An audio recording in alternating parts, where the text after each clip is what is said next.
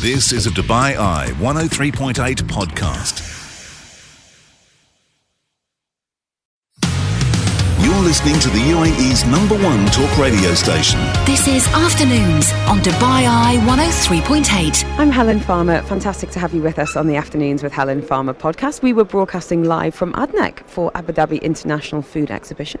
We were meeting Chef Dima Sharif. She was explaining her passion for Arabian cuisine and why she's bringing together some people to take it to the next level in the future. Plus, what are some of the big misconceptions about food from this part of the world?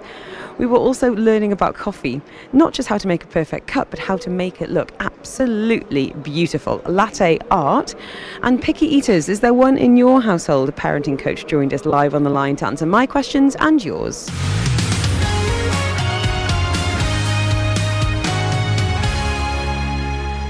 Over the course of the afternoon here um, at the ADIFA. We are talking to chefs, we're meeting the producers. We're going to be talking a lot of coffee today. I'm so delighted now to be joined by Chef Dima Sharif. She is a Dubai based chef, cookbook author, and she's the co organizer for the World Gourmet Show. This is the second time it's taken place in Abu Dhabi and the first time here at ADNEC, and it's all about Arabic cuisine. They are bringing together chefs from all over the world for the Arab Cuisine Forum to gather, identify challenges, and develop that cuisine. And Dima, this is something you're obviously incredibly passionate about. It's lovely to have you with us. How are you? So nice to be on the show. Thank you very much for having me. And yes, so passionate about this. I want to explore this fully, but I'd love to start with you. Where did you grow up, Dima? So I grew up in Jordan um, originally Palestinian, grew up in Jordan, and then um, after graduating from university, lived in Bahrain for six years, and then after that, I've been in the UAE since 2005. Wow, so a lot of influences there. Who was cooking when you were growing up, and, and what was on the table? My mom, definitely. Um, we we are very traditional when it comes to that. My mom always cooked and my mom is a very good cook. You're so but lucky. I'm also lucky because both grandmothers, both sides, were the known, you know, best cooks in the family. You know, every has. You were destined then to work in food. Did I'm you, telling Did you you. know how lucky you were growing up? I didn't. Also, because my family, uh, we owned farms. And so, produce, food, freshness, discussions about food in general were part of my growing up without me knowing any of, any um, of the importance of the information that I was That receiving. must have had such an impact on your understanding of flavours, of seasonality, freshness. Is that something you've only kind of come to realise in your adult life? I come to realize it really when I left home, Mm-hmm. because that's when I started. You know, you enjoy the um, the eating out for a while, especially when you first leave home. But then you you maybe you feel homesick and you want that food. But then that's when you realize the difference between the food you grew up eating and the commercial food out there. Mhm, that's right. And you start analyzing like what's special about this. But you see, that's what influenced all my decisions when it came to actually becoming a member of this industry. I want you to make us hungry. What were some of the dishes that uh, your mum and your and your grandmothers were, were feeding you as a child? So I'm sure you know it now that you live in the Middle East. The stuffed um, grape leaves. Oh my gosh! So we have a version that's warm. It's not the appetizer version, and that's a Palestinian specialty. That to me, there's nothing in the world that comes close to how tasty, homely, warm, and and you know there's a lot of love that goes into it because it's laborious. So you really have to love someone to cook that for them. I think that is the missing ingredient a lot of the time when we do go out to eat. And don't get me wrong, I love eating in restaurants. I love the social side. I love the people watching. Um, I love, you know, eating something I'd never be able to cook at home. But I'm so looking forward to going back to the UK at Christmas because it's going to be around a table Right. and with my family who I haven't seen in a long time. And we often forget, you know, we hear a lot from fitness trainers, you know, food is fuel. yes. But food is community and celebration and communication and memories. My goodness, you know, just everything you're talking about there. Um, so tell us then a little bit about your decision to, to go into the industry and become a chef. What was that process like? Actually, I never planned it. I kind of stumbled into the whole um, world of culinary. Actually, when it first started, it started off because I really wanted to eat the food I was accustomed to eating growing up. And even if I went to the restaurants uh, that cooked the same food, it still didn't taste the same. And in my attempt to beat my homesickness, I would call my mom and tell her, How do you do that? And how do you do this? And then I realized, especially in the beginnings, she'd tell me, listening to the instructions, it sounded very easy. Oh yeah, yeah, yeah, I know how to do this one. But then only two minutes later, what?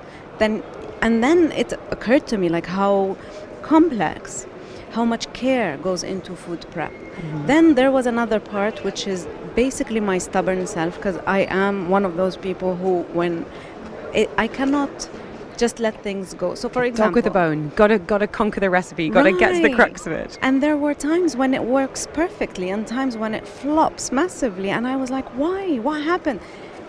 And this, I think, is where the industry started for me because when mm-hmm. I'd ask my mom as a home cook, she didn't have answers to all the questions.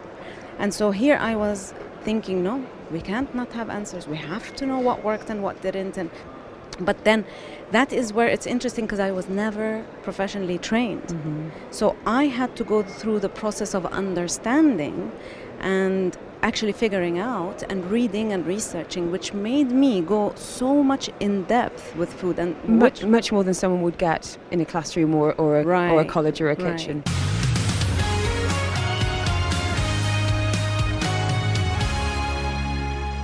Joined now by chef and author Dima Sharif. She is a co-organizer for the World Gourmet Show right here um, at the Atif, and she's also uh, behind the Arab Cuisine Forum. This is all about Arabic cuisine, something you're, you're so passionate about, Dima. And I wanted to ask you, firstly, what are some of the big myths and misconceptions you think about the food, either within the region or outside of it, globally as well? people think that um, when you say Arab cuisine, it's the grills and the meze, and that's it. It stops there, or maybe the shawarma. But you know, the cuisine is rich. It's rich, it's historic, and it's perfect because it's had so long to be perfected. And it's just full and, and lush. So you have the Arab region. You're talking about from the Gulf to Morocco and everything in between. And every country um, in this region has its own culture, its own cuisine, its own um, additions. So, really, to say that it's only grills and meze um, is not doing it justice, and that's why we're having this forum. So, as you say, completely reductive. So tell us a little bit about the chefs that you've brought together, why they were chosen, and ultimately what they're going to be, uh, the role they're playing as part of this forum. Right, and look, this is the first ever forum for Arab cuisine ever. So, the come together of chefs from all around the Arab um, countries to come and represent Arab cuisine together. It's not a competition, there are competitions, but the competitions Oh. are to decide like who in Abu Dhabi is making the best hummus, for example, the best manaish. It's just to encourage the restaurants to take um, the classics a step further and, and to Perfect. perfect that. But then um, the guest chefs, I'm. Um, we brought chefs who are loved, who have a lot of following. Reason being because this forum is all about it's a it's a cuisine development project and this is really serious. We are taking it very seriously. We want to develop Arab cuisine and create a modern section to Arab cuisine. And so we want people who have their own followers, enthusiasts about food because you know, to develop a cuisine, it's not just the chefs, it's the whole industry. It's the mm-hmm. makers, it's the producers, it's the farmers, it's also the home cooks, it's the cooks, the bloggers, it's the writers, you know, because there has to be raising awareness as to where this is going and mm-hmm. The project is massive. And so the chefs coming, we have from Jordan, Chef Mohammed Atiyeh, he's MBC top chef. We have Chef Osama Gassab, also MBC top chef, and Tariq Taha from Palestine, uh, MBC top chef. Then we have Karim Haidar coming all the way from Paris, originally Lebanese. We have um, Suzanne Husseini, she's coming all the way from Canada, she's Palestinian originally. And then we have Chef Khulud from the UAE, she is known, of course, Khulud Atiq is uh, one of the best chefs out there and the most well known. There's going to be some amazing conversations. Right, right. I'm curious whether we're going to be going for dinner as well. I'm sure there's been going to be some good meals going on too. I mean, there's you have to come to our. um, I can't tell you enough because they're cooking live with passion and they're explaining to everybody like the foods. well, can people come and experience what they're going to be talking about and cooking as well, Dima? Look, you have two days. You have to, uh, the rest of today. You have tomorrow and after tomorrow. Come, don't miss this. Really, don't miss this. Be part of this. It's a rebirth for Arab cuisine, and you'll see these chefs and connect with them. You'll hear um, everything they have to say. They're sharing a lot of techniques because we're we want, like I said, everybody to be part of this. Um, we've got a couple of messages for you. Uh, Rowan saying you were talking earlier about about the stuffed vine leaves. Also, malfouf stuffed cabbage leaves Oh are Rowan's favourite. And a controversial one. This is from Carlos saying, "But where is hummus really from?" I don't know how tongue-in-cheek this is, Carlos, but I'm intrigued to get Dima's answer. I have tackled this perfectly in my book, Plated Heirlooms, and I would tell you how I tackled it. Who comes first, the chicken or the egg? So you're, you're being very non-committal this afternoon. It's not non committal, it's just the fact which we are discussing that Arab cuisine really shares a lot of its ingredients, a lot of its dishes. You'll find in the Middle East that some dishes have different namings but they're the same, or they have same names but they're different. Um, hummus. The, to cut the long story short and the definitive answer, it came from Iraq. That's where it started, Mesopotamia. That's where it first started. The mixing of hummus with tahini, making the hummus we know today, mm-hmm. that happened in Jerusalem. And that happened well, well, well, well back in history. And who knows where it's going to go in the future with these brilliant minds coming together and a real focus on the future. Thank you so much, Dima. If anyone wants to find your book, and of course you have your website, uh, Dima Shoot as well, what's the best way of, of tracking you down and learning more about that great hummus debate in more detail? Instagram is the easiest because you get all my other contacts through Instagram. Recipes, beautiful imagery, and some fantastic storytelling as well. Chef Dima, thank you so much. Get back to your uh, your merry you. band of chefs. It's going to be a fantastic couple of days.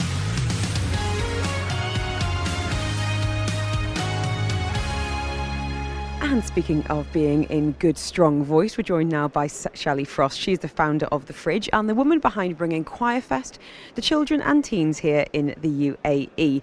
This is a competition across all seven Emirates, bringing the joy of singing to thousands of students across the country. Shelley, it's so lovely to have you with us. How are you? and really good. I feel um, if music be the food of love, sing on. it seems to be. Absolutely right. Now, I your- recently, foodie. after, I'll take it. I will take it.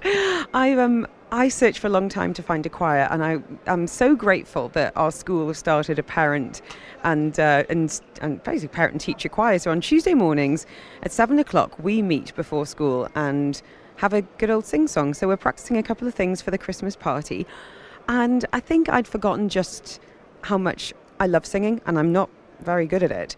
What do you think the power of voices coming together is, and, and, and why it can be so meaningful and so good for our mental health as well, Shelley? Yeah, absolutely. Well, it's so interesting that you have a personal experience of that. Singing is something that we can all do. Um, you don't have to be particularly good at it to get the benefits, if you, to put it that way.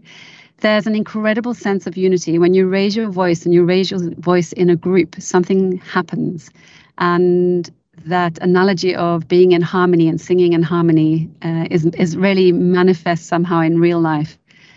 The raising your voice for for good also. Um, Choir Fest has become a, a real oasis within the Middle East communities, reflecting the, the warmth and generous values of tolerance that really define the UAE. And I think in your everyday life, I've come across choirs that we honor where the stories are unbelievable. From, as you say, your dedication getting up and rehearsing at 7 a.m. early in the morning to really phenomenal examples like the uh, Syrian choir called the Gardenian Choir. Uh, and they got together during the unrest in Syria and really impacted the lives of people where they chose repertoire from cartoons from the 80s, reminding people of when they had happier times. And they did the most wonderful arrangements and really planned concerts around bo- boosting morale. So singing is an incredible thing. It really, really is. And I think for children as well, and I say this as with two children who I would say one has got very good pitch, one we're working on it. but coming together with, you know, with children of, of different ages, different backgrounds, and being united in song is so, so powerful. And Choir Fest Middle East is celebrating its 10th anniversary this year. Tell us a little bit about what's going to be happening for a very special anniversary. Yeah, it really returns in 2023 as its biggest and best edition in its event, uh, in, in its decade long history. And what is different this time is that children from across the entire Emirates will have competitions in each of their Emirates with a final uh, across the in each of the Emirates across the country. The there is a chance also to win a prize to go to the uh, World Choir Games, which are hosted in South Korea at the beginning of June next year. So the wow, winners will wow, be jetting off to take part in that extraordinary event. And oh also for the incredible. adults. Yeah, the adults also have a, a, an amazing time where the the gala concert is hosted in the spectacular Dubai Opera, and this for this next year, we're throwing Choirfest open for, for the first time to international choirs to take part, and this is a really key part of supporting one of our core aims, which is also to celebrate Arabic choral music. And there are many choirs internationally that are fascinated with uh, Arabic singing and the very different style that that represents. And we feel that this is an even greater platform for exchange and deep cultural um, experience. So, so, who's eligible? I'm just anticipating messages coming in the text line, Shelley. Who's eligible to join and participate and have a chance of, as you say, going to, going to South Korea for uh, what sounds like an incredible pitch perfect event? Um, in terms of children's choirs, absolutely anybody is eligible. There are junior, middle, and senior school categories. There's this choice of songs is completely free, so there you the, each choir chooses the songs that they want to sing. There's nothing that is prescribed, so you really have free reign to choose something that you're passionate about and enjoy singing. And uh, for the adults, really, if you are anywhere between the age of six to 90, you can take part. And it doesn't matter what language you sing in, it doesn't matter whether you have uh, musical formation in your background or not. Uh, that's the beauty of singing, that we all really meet on a unified platform. Well said indeed. And as you say on the website, after two silent years because of COVID, Choirfest is back. February 2023, 10th anniversary. The website, I've had a couple of matches, is choirfestme.com. Shelley Frost, I know you're working incredibly hard behind the scenes, and thank you for sharing your enthusiasm. Um, I think it's really, really wonderful to think of people coming together in song. And as you say, sometimes for good causes and for cultural moments, and sometimes just for the sheer joy of singing. In my case, a little bit of wonky Shakin' Stevens on a Tuesday morning. Thank you so, so much. I'm wishing you all the very best. Keep us informed. We'd love to catch up nearer the time and perhaps speak to a few of the choirs, maybe have a little sing song on the radio. Um, it's been an absolute pleasure. Um, that website again is choirfestme.com. Um, if you want that, by all means, drop me a little line on 4001. As Shelley says, from ages 6 to 99, um, you could be performing um, at Dubai Opera um, with choirs from all over the world and maybe even going international.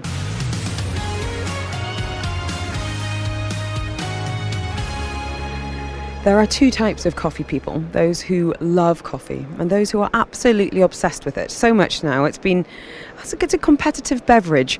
Joining us now is Khaled Al Mullah. He is the national coordinator at the Specialty Coffee Association and one of the organisers at the Brewers Cup competition. We are going to be talking latte art in just a few minutes as well. Khaled, I want to know how many cups of coffee do you think you drink a day? Well, I'm average person. I'm a tea drinker and coffee as well. So, so all the caffeine. So I say three cups a day. That's very one restrained. One morning, one afternoon, one evening. So. And when did you start? Because this is something I find really confusing as a parent. When do I start giving my children tea and coffee? How old were you when you had your first cup? You can say uh, maybe college time uh, or even high school. I mean, I see you see a lot of kids uh, doing uh, their uh, project in uh, specialty cafes, which yeah. is booming now worldwide as well. Yeah. I want to know more about this competition. You are bringing together some of the best brewers in the world and trying to get the perfect cup. Tell us a little bit about who's here at Abu Dhabi to, to try and stake Absolutely. their claim on the trophy. Yeah, and of course, uh, it's a career path for the competitor because uh, whoever wins, uh, basically, uh, he will represent UAE in a world level. So wow, so you're looking for someone to represent the UAE, and they're going to be going to yeah. an international competition. Absolutely, we have six uh, national championships, even more. So we have barista, latte art, brews cup, cup tasters, ibrik, and roasting. And uh, so, what, so what are the judges looking for? Uh, come again? What are, what are the judges looking for? Yeah, it's uh, duration and the cup. There is compulsory round for brews cup, and there is an open service. Basically, they bring their own coffee and they have 15 minutes to prepare. So it goes by hygiene, by time, and by quality and information knowledge as well. Now, I don't want to annoy anyone listening today, Khalid, but where do you think the best coffee beans come from? Which country oh, do it really we get these well? questions all the time because we want to spend okay. our hard-earned dirhams very well. No, it's it's the same when you ask him what's the best, best car in the world. So we have a high range of uh, highly graded coffee. And uh, plus, we have the commercial grade, obviously, which we call it a specialty coffee and so on. Yeah.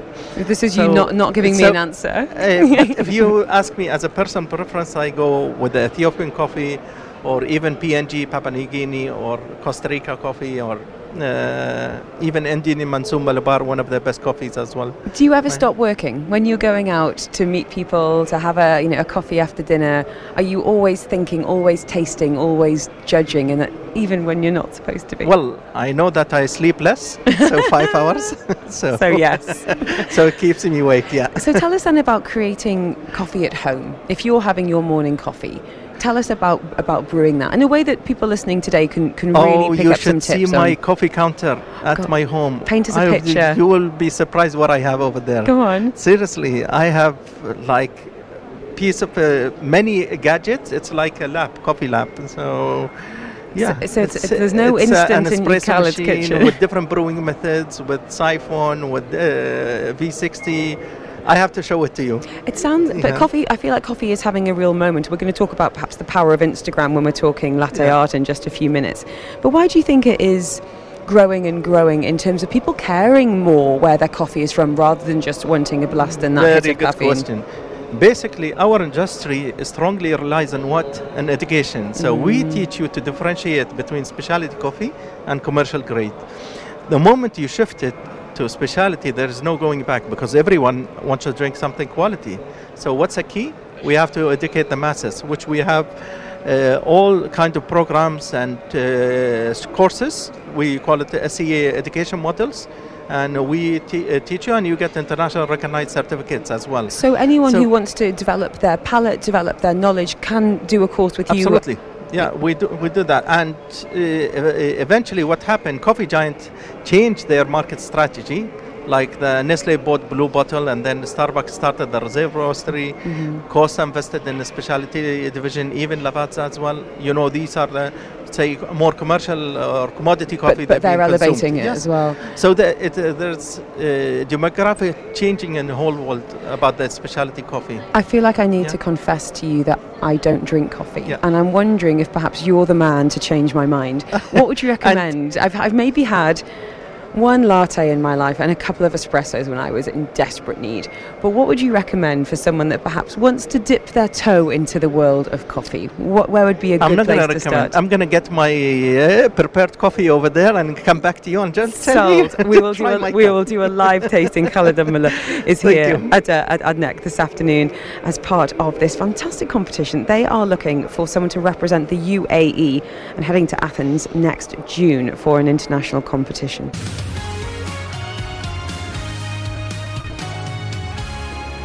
We are keeping you caffeinated all through this afternoon. We've just been talking about brewing the perfect cup, but what about getting stylish with your cup of coffee?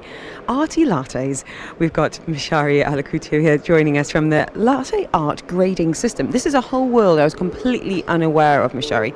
Um, you're joining us from Kuwait today, but you have got competitors joining us from all over the world, all seeking to be the world champion of latte art. Is that right?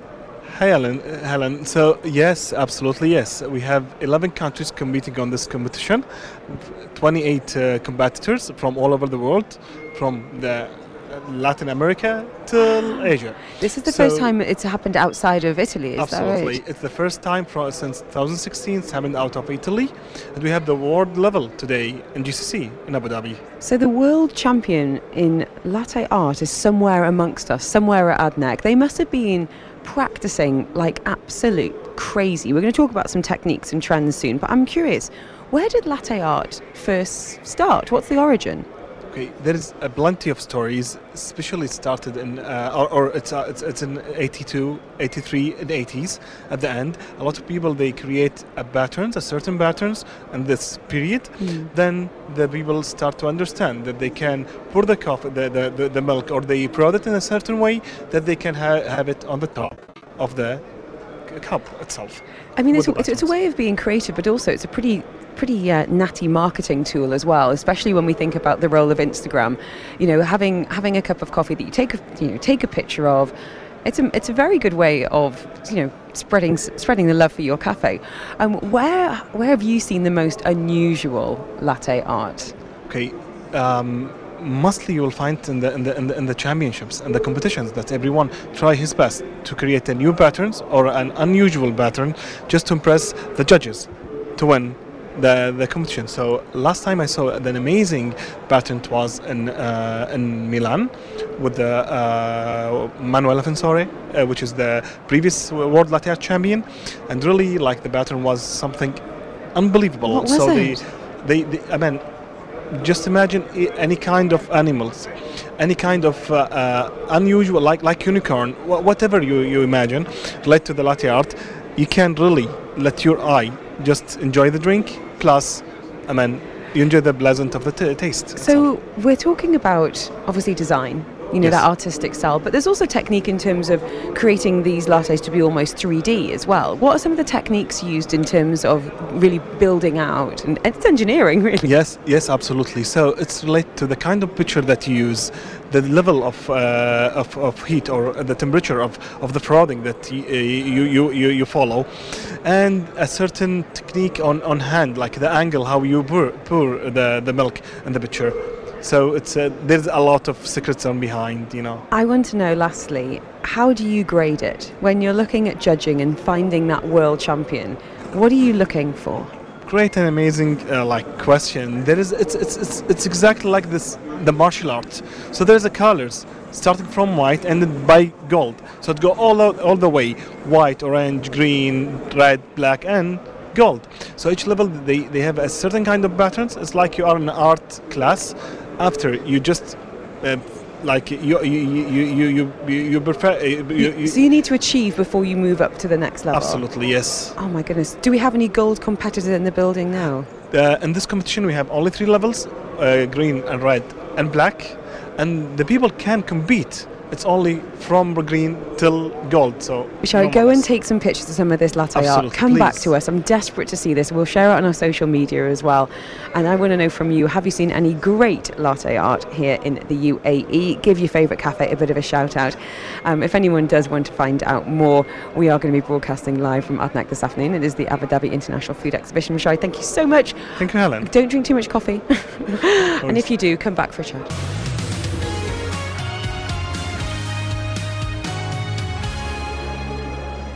We are talking food this afternoon, and what better place to do it than Adnec for the Abu Dhabi International Food Exhibition? Joining me now from Lulu Hypermarkets Retail is the private labelling director, Shamim Abdeen, has been with the company and the country for 25 years. So, who better to find out a bit what, what's been happening behind the scenes, not just over the course of the event, but the last few years as well?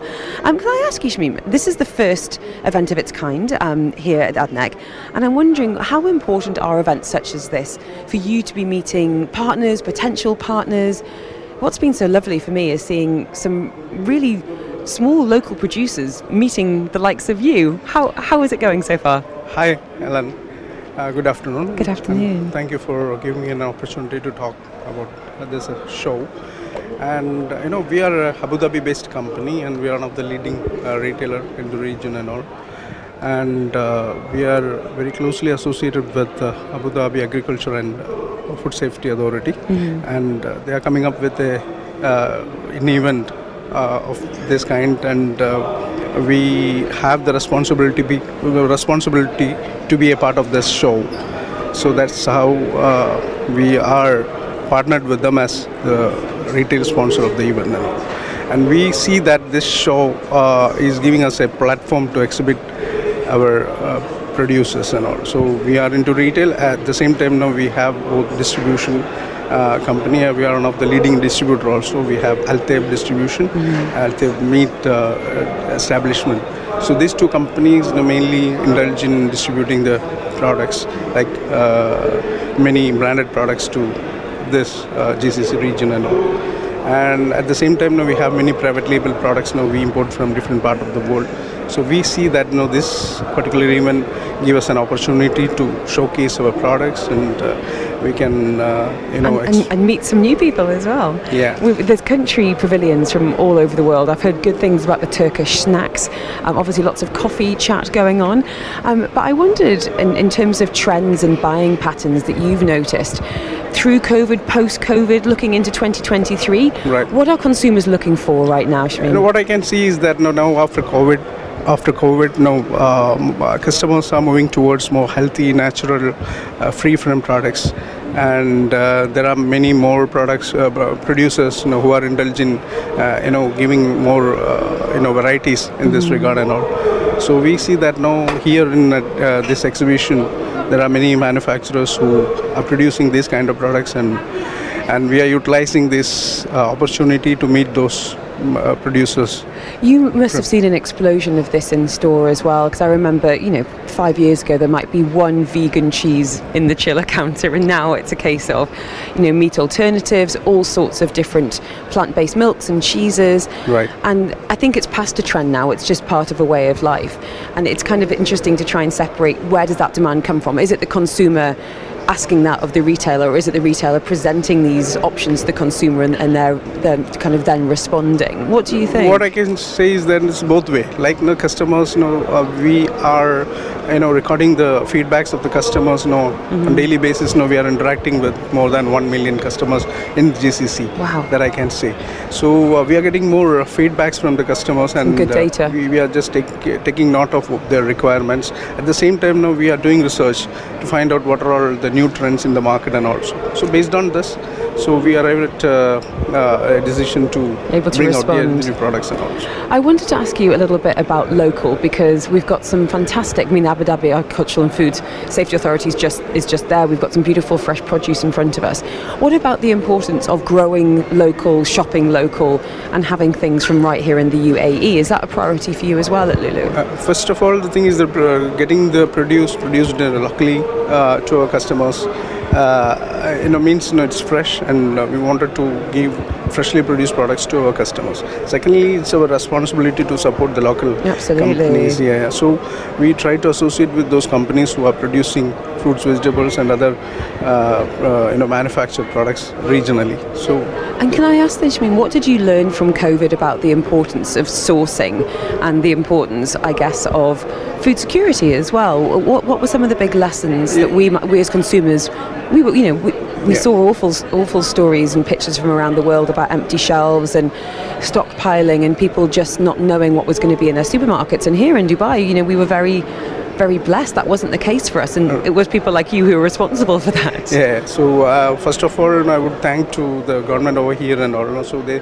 foresee the the problems problems associated with this COVID that could happen and in this moved region. fast as well. Yeah, so they approached all the retailers and uh, they have given confidence to bring uh, many products from different part of the world. As mm-hmm. Lulu, we have we are having many sourcing offices all across the world.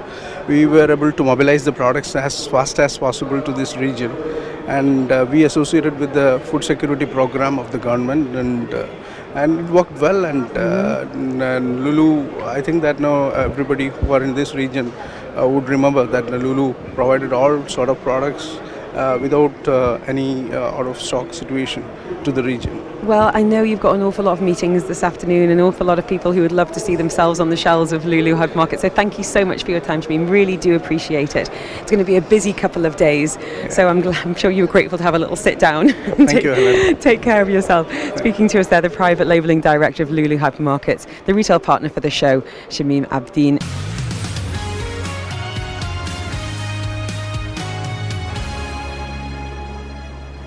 We are here talking food this afternoon, which can be a joyful, celebratory thing, but it also can be a huge source of stress when you have a child who's a picky eater. And I say this with very much first hand experience. We're bringing the experts today, Mesa Fahua, conscious parenting coach, to take my questions and yours on dealing with fussy eating. When is it problematic? When do you need to go to the doctor? And how can we, as parents, manage our own emotions and expectations around something that it can be incredibly upsetting? Mesa, thank you so much for being with us. How are you? Hi, Helen. I'm well. How are you? I'm really well, thank you. As, as I said earlier, I have an eight year old, almost eight year old, who is a great eater, you know, very willing to try new things. Mm-hmm. And I mm-hmm. think, in honesty, I think she does it to please us because she knows that we're like, oh, fantastic, she's trying XYZ. And I've got mm-hmm. a five year old who, like many parents will understand, was a great eater until she turned two. And then she started mm-hmm. to assert herself and her personality and her demands. And that's gone in the way of food. And her diet has just become more and more limited. And it's become a huge source of frustration in terms of I don't know what to do. Um, it makes travel mm-hmm. a bit frustrating and limiting. I think she ate French fries about six times over the long weekend. um, and I think I'm getting a lot of messages echoing that. So I'm, I'm mm. curious in, in terms of, in your experience, what do we know about why fussy eating starts to manifest in a child's behaviour? Yeah, and yeah, that's a really good question. And I think it's really important to understand the different layers of this question. So, first of all, it's really comforting and really safe for children to eat the same thing over and over again. They know what to expect, they know the flavors. Um, adults might see it as bland because we've got this, you know, huge amount of experience in life. But for children, it's just safe and comforting, and they know that there's no surprises which is why, uh, say, a punnet of blueberries will sometimes cause a child to like it or not like it because a punnet of blueberries sometimes can be sour or sweet, squishy or hard. They don't know what to expect from vegetables and fruits because they're so natural that they've got a different flavour in each um, in each bite often. So they will go for the plain pasta or the really simple things that you know a lot of us call simple. So that's the first thing. The second thing is around about two years of age, children love to start exerting power and control in their life. And they do that through one way is through food, another way is through sleep, and the third way is through hygiene, like toileting or taking a shower or bath. So when we are talking about food, we have to understand that the child has decided something for themselves and they want to cling on to that in a way that they deem appropriate. Mm-hmm. Now, what mm-hmm. we can do is start to think about okay, is this a um, worrying decision? You know, parents know best. Obviously, you and I, Helen, are not medical professionals on this show. So please, if your gut instinct is worried, take your child to the doctor, get a paediatrician to look them well, over. Yeah, absolutely, absolutely. And and that's and this is something that my husband, I hope he's not listening, has um, kind of threatened our daughter with over the last few months. Is like, you know, if you don't start eating X, Y, Z or trying new mm. things, then we will have to go to the doctors. And I don't want that doctor to be this kind of, you know, mm, villain mm, figure mm. of, you know, you're going to yes. go there and you're going to see someone who's not going to be happy with you. But I, I think the message here is saying, I'm right there with you, Helen, my eight year old. I'd love to know if it's better to insist they try new foods and withhold their normal foods until they do, or just let it be until they mm. decide alone to go for it. But why would she go for it as long as she has what she's used to right there? Mm. That's such an mm. interesting one because um, in kind of generations gone by, it's like, well, if they're hungry, mm-hmm. they'll eat it. You know, speaking from yes. right from my grandmother, you know, oh well, you know, a child won't starve themselves. That you know, wait, mm. you know, mm. wait until they're really hungry and they'll they'll eat that. Mm.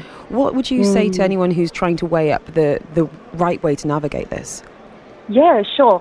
So first of all, have a think about it. How important is this battle for you? Like, are you 10 minutes before having a Zoom meeting? Are you just about to leave for school run? Um, are you yourself starving and tired and hungry? I would not be choosing my battle to introduce avocado to my three year old if I am any of those things. However, what you can do, and this is what I recommend for parents with picky eaters, is start with the conversation before the meal time. Have a chat with them. Understand where they're coming from. Is it the texture? Is it the color? Is it the smell? How would a parent feel if they disliked cauliflower and then their partner said to them, listen, you have to eat the cauliflower and then you can have the chocolate? It just doesn't feel right. Our brains are not wired for ultimatums. It doesn't work, especially if you have a strong willed child. You and um, your husband, Helen, have got a far more bigger chance in getting your five year old on board with other things like, hey, I can see that you don't like zucchini in this particular dish. Would you like me to take the zucchini pieces out of that dish and then you've got your, you know, other vegetables? No, I want no vegetables on there. Okay, so you just want rice and chicken only. What you're doing there is you're laying a compromise. You're showing her that she's still in control of her food, that you're not going to do any ultimatums, and that slowly you will get there. You have to allow a child to feel safe because with food, food is about safety. That's Absolutely. why a lot of us comfort eat. Yeah, go on. I, I think um, I think for for me, having grown up with kind of weight issues and um, mm-hmm you know what I'm really conscious about. I don't want to pass on my own issues to food, which I've come to resolve mm. now. I'm in my 40s, but you know, for for so long it's this kind of this is you know you eat the the yucky food and then you eat, get to eat the yummy food and this is good for mm. you and this is bad for you and i think mm-hmm. that being conscious about that language is so so important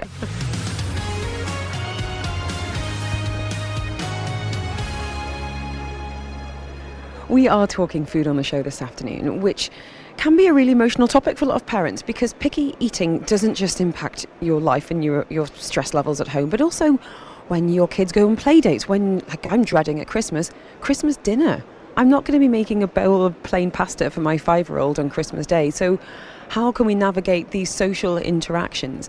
Joining us live on the line to help us out, we have got conscious parent coach Mesa, who's taking my questions and yours um, on on fussy eating. And we've had a number of messages on this, um, Mesa, and of course you can be completely anonymous.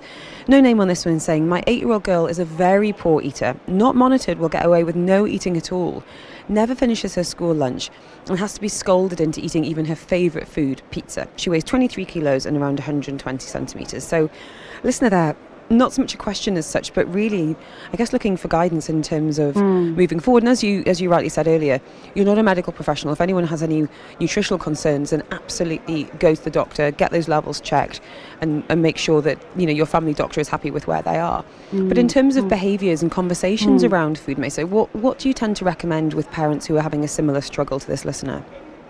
Yeah, yeah. So medical aside, let's talk about behavioural styles this child, this eight year old, has gotten into the habit that when I'm scolded, I'm given attention because positive and negative.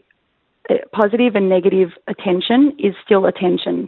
And so, what you want to do is create a different mannerism when it comes to food. Have the chat with her outside of the eating moment. When you say she's eating nothing at all, I mean, that's a little bit humanly impossible because surely she's eating something. Now, we need to recognize that a stomach of a child is the size of their fist. So if you have a look at your fist right now, that is the stomach, um, you know, of a child. And so how much can they fit in? is a really important question. If they've had a banana an hour ago, it's not going to digest as quickly in 30 minutes as you're going time to have dinner. So what you need to understand is there's all these ideas before it comes down to sitting at the table and come on, eat your pizza. There's a lot of things that need to happen beforehand, and I offer these, um, you know, ideas to parents that are listening. Firstly, how involved are they in their in the decisions when it comes to food? I only want plain pasta allow them to have plain pasta. Maybe not on Christmas Day, but throughout the year, allow them to make these choices that you deem boring or bland or weird. Allow it. Secondly, at the dinner table, how often do they scoop their own sizings into their plate? How often do they serve and set the table? How often do they stir the meal with you and cook and choose the ingredients? Is the kitchen a no go zone? Because these kinds of children are really um, not aware of anything to do with food if they're not having that experience. Now comes the crunch time, and you're sitting down, um, you know, wanting to have a nice family meal together, and your child said, No, I don't want to have this. We need to look at the age at the context of it and what else is happening. Are you saying go and eat your dinner while you're doing the dishes and folding laundry? Have you sat down and talked with your child and connected? There's so much that can happen before the actual mealtime itself, Helen. I think that's so interesting. And we've had a message here um, from uh, Zena saying peer pressure and persistence have paid off in their household. And I actually think peer pressure is a really interesting one because my kids are, are pretty prone to this actually. They'll, if they see mm-hmm. a kid next to them trying something or like at the weekend, for example, we were away with some friends and everyone was eating the same thing around the table. That mm-hmm. did make a difference. Um, and in terms of persistence, and I know this is a really hard one because we spend time buying, well, spend money buying food, preparing food, mm. and then to have that mm. pushed away, whether it's a, you know a, a two-year-old's mouth clamping shut or a five-year-old mm. pushing that plate away. But what, how how um, important do you think persistence is just to keep mm. on serving that food? Do you think that could be effective? It can definitely be effective and it's all about connection. I keep talking about connection because I'll tell you the answer to that story. Children believe other children and will give something a go if another child is eating it because children trust that child. They know that child has no ulterior, ulterior motives. Whereas they look at mum and dad and go, oh, here we go again. They're never satisfied with what I'm eating. They're trying to bribe me. They're forcing me. I'm going to get punished you have to have a connection based relationship when it comes to food and understand that just like you don't like to be forced to do anything, same with children. When it comes to persistence, I'm going to pretty much allow parents to think of it in terms of what kind of persistence are you promoting? Is it stubbornness? Is it threatening? Is it bribing? Is it blackmailing? Or is it an opportunity to explore this piece of food? Hey, you don't want to have cherry tomatoes? Mm-hmm. Okay, do you want to cut them? Do you want to slice them? Do you want to peel it? What do you want to do with the cherry tomato, Helen? I think that's a really interesting point in terms of that connection to the food, and I love the idea mm. of, of you saying, you know, is the kitchen a no-go area? You know, are you sitting mm. with your mm. child rather than it being a case of I've got my back to you, I'm preparing food, it's in front of you, and I'm going to keep on doing doing my thing, which I understand is a very normal part of a, mm. of a mm. busy of a busy life, but. I, we, we, we spoke recently on the show with Spinneys, and they've got this um, kind of veg to table pledge about educating kids in the UAE around mm-hmm. where food comes from.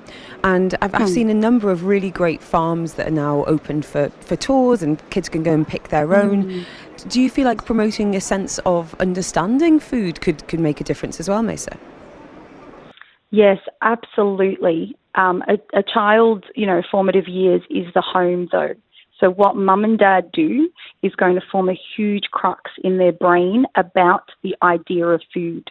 So if food is a constant battle in your household, you need to relook and rethink other ways.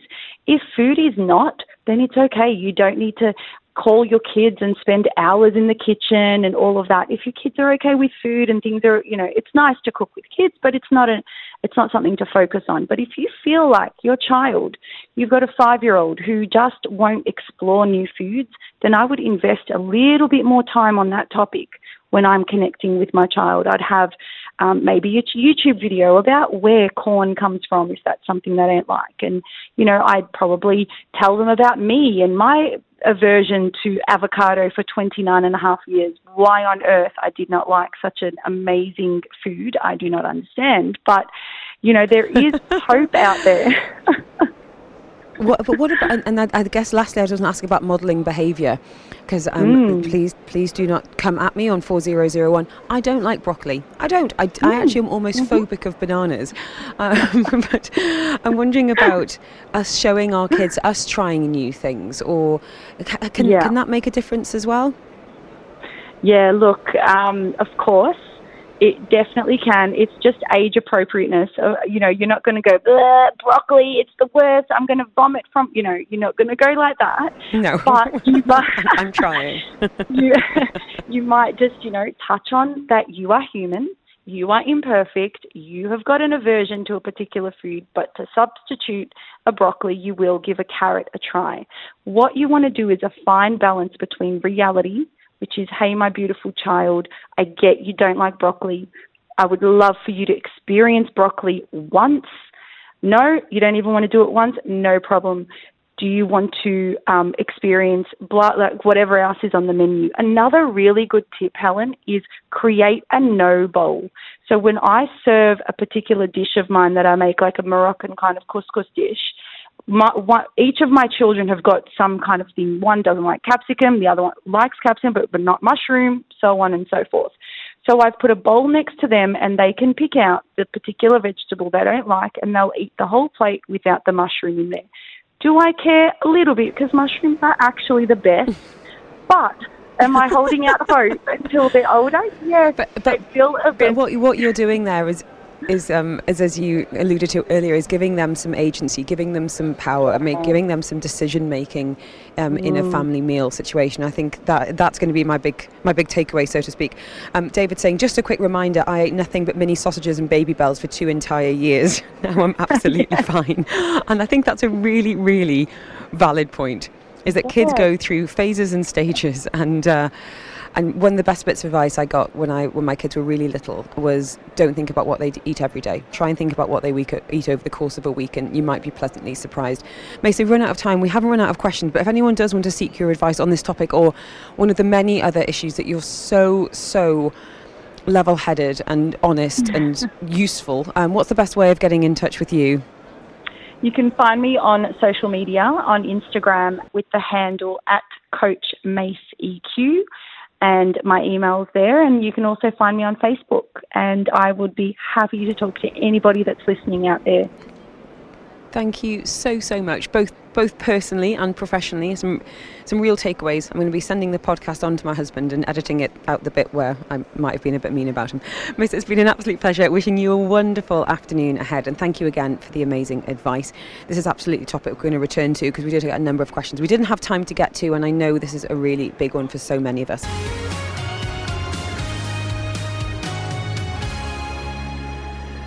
Breaking news. I think I've just had my third ever coffee in my life. It's, uh, it's taking effect.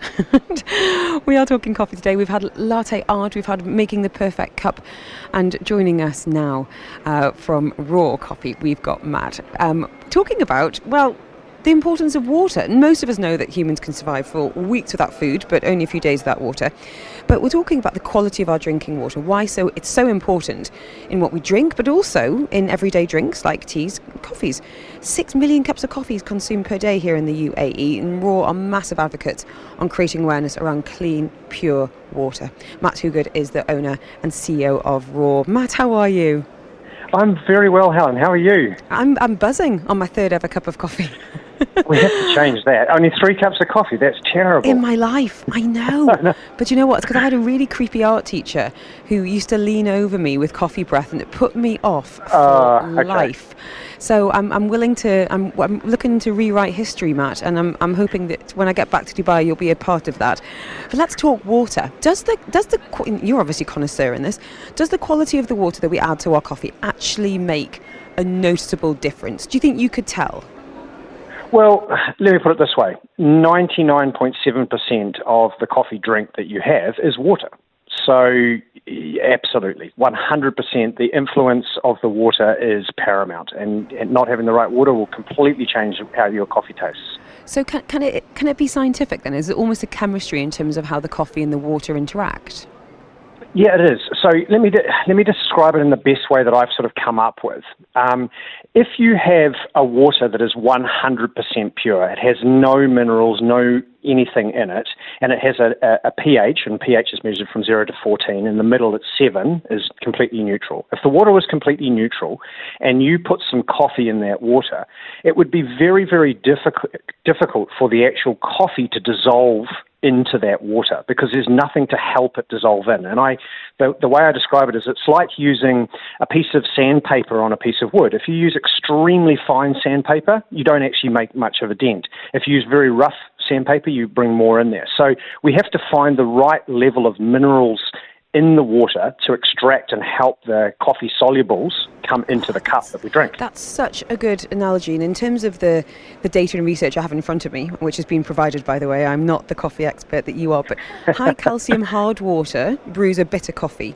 So hard water, you know, high in magnesium as well can bring out an earthiness of a coffee bean and then what about what about soft water what what can that attribute in terms of mouth feel or flavor profile that you might be able to notice uh, waxy, um, sort of. It can be sort of like sort of creamy, but not in a good way. um, sort of like okay. eating a, a jello that's not that's not set properly. Ooh, okay. Um, but you know, you know, everything. It, the the amounts of minerals that we're dealing with, uh, we measure it in the millions of parts. So we don't. It's it's such small amounts, that, and it's it's quite incredible how dramatically that can affect. So if we were living in Europe, mm. the biggest problem that we'd be tackling every day is that hard water thing. So we would be, you know, constantly. If you live in in most of Europe, the water comes through uh, lime the, the mm-hmm. stone around its lime. And so that lime is calcium carbonate, so that's calcium to the water, and the water is extremely hard.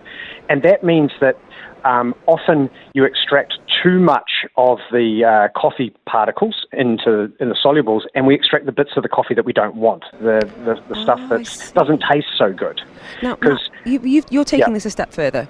You are mm-hmm. you're now looking at creating, I guess, the ultimate water for the perfect cup of coffee. You've created your own raw water. Can you tell us a little bit about the profile of that?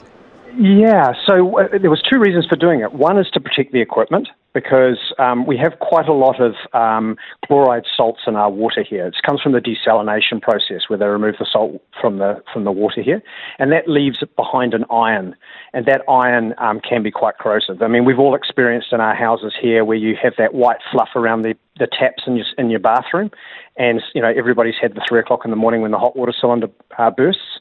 Um, so we, first of all, we're trying to protect all their coffee equipment because people are spending lots of money on coffee equipment these days. And the second thing was also the taste. And you're 100% correct. If you have um, too many minerals or too little minerals, the, the coffee doesn't taste as, it, as best as it possibly could. So you know, we, we, we, we started out trying to fix a, a problem, which was that equipment was, in, in layman's terms, rusting. Um, but what we ended up uh, discovering is that the, the, the way that the coffee presents itself, if we get all those things correct, is fantastic. Now, um, the coffee connoisseurs, where can they get hold on of, of this? Uh, this special brew. What's the best way of getting it, having a try well, of so, so we, water? Yeah, with raw water, anybody can come into raw at any at any point in time, and, and we will give you water for free. Um, we uh, we have re, re, refillable bottles, um, or you can bring your own bottle in and we can actually fill it up for you and you can take it away and you can make your coffee with it. Um, the, the other thing that's, uh, that we're doing now with, and there's a lot of cafes have asked us to do this, so we've actually uh, invented a machine that makes the water perfectly as well. So we install that machine into the cafe and then uh, people um, uh, get perfect water at the cafes that they go and get their coffee from. Now, Matt, we've been talking a lot today about how to brew a perfect cup. And obviously, this is going to hugely depend on what coffee you drink, um, your taste preferences. And a lot of people are, are, spending, as you say, a lot of money on, on gear at home. I know you guys do things on absolute next level and are really, really passionate. But for anyone listening today who wants to elevate their coffee making at home, what would your top tips be? Number one tip is to buy whole beans and grind it just before you make it. That will improve every single coffee that you can possibly imagine, it will improve it. So the fresher or closer to the time of grinding that you're actually brewing it or adding the water to it, it's going to make a massive, massive difference. And I don't want to start any kind of international disputes, but where do you feel like the best beans are from right now when we look at seasonality and when we look at availability? Where, what, where are you loving for good coffee right now, Matt? I'm going to answer that in a different way. Where am I wishing that I could buy coffee from yes. at the moment that's extremely difficult to buy? Um, the birthplace, the home, the origin of coffee itself, uh, Ethiopia. Um, and unfortunately, due to the civil problems they've got down there, getting quality coffee from Ethiopia at the moment is very difficult. And when mm. we do get it, it's sort of like a guarded secret. Mm-hmm. Um, you know, we, are hiding it away. Um, and and the, now the, the best thing for, in my little part of the world is that uh, the the harvest has just started now. So any time in the next sort of two to three months, all the coffee roasteries in Dubai will be starting to receive their fresh crops. And so that's when you want to be coming and bugging us about end of February, early March. Uh, that's when you want to be coming and knocking on our door and saying, hey, where's the good new stuff? Well, I have to say, it's been a pleasure to speak to you. I would be honoured if you would make me my fourth ever coffee with your special raw raw water. And in the meantime, fantastic, you can get it free. Um, Matt, what's the best way of getting in touch with you guys, and where can we find raw um, across the UAE? Easiest place is rawcoffeecompany.com. or rawcoffeecompany.ae as well. Well, you're some of my favourite homegrown heroes. It's been an absolute pleasure to watch you guys grow and influence over the years, and uh, lots more to come when you look at the amount of innovation and passion that you've got behind you. Matt, all the very best to you and the team, and I'll come to you next time. Deal? Thank you. Thank you very much. Take care, Matt.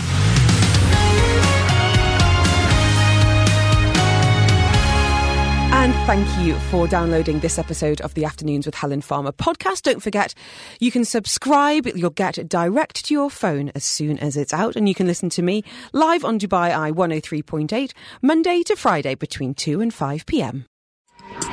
You've been listening to a Dubai Eye 103.8 podcast. To enjoy lots more from Dubai Eye in the United Arab Emirates, just go to DubaiEye1038.com or find them wherever you normally get your podcasts.